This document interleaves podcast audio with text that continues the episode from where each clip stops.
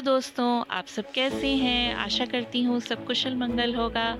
और इसी आशा के साथ मैं आज की कविता लेकर आई हूँ, जो कि है सांझा आसमान। जी हाँ सांझा आसमान। कुदरत ने हमारे हिस्से सांझी धरती, सांझा आसमान लिखा था। मगर हम इंसानों ने इसका बंटवारा करके देश परदेश बना दिया।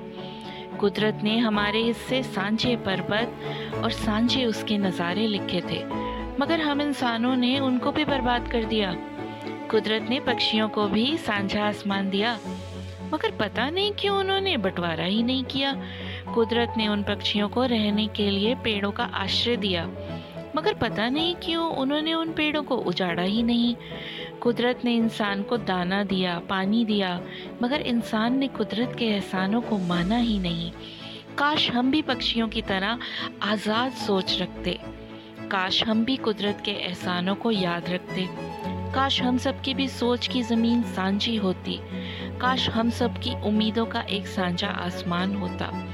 काश इस सांझे आसमान के नीचे बस इंसानों में भाईचारा होता तो फिर कितनी सुंदर ये धरती होती और कितना सुंदर इसका नज़ारा होता।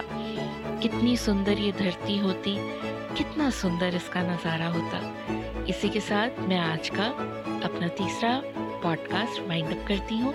Thank you so much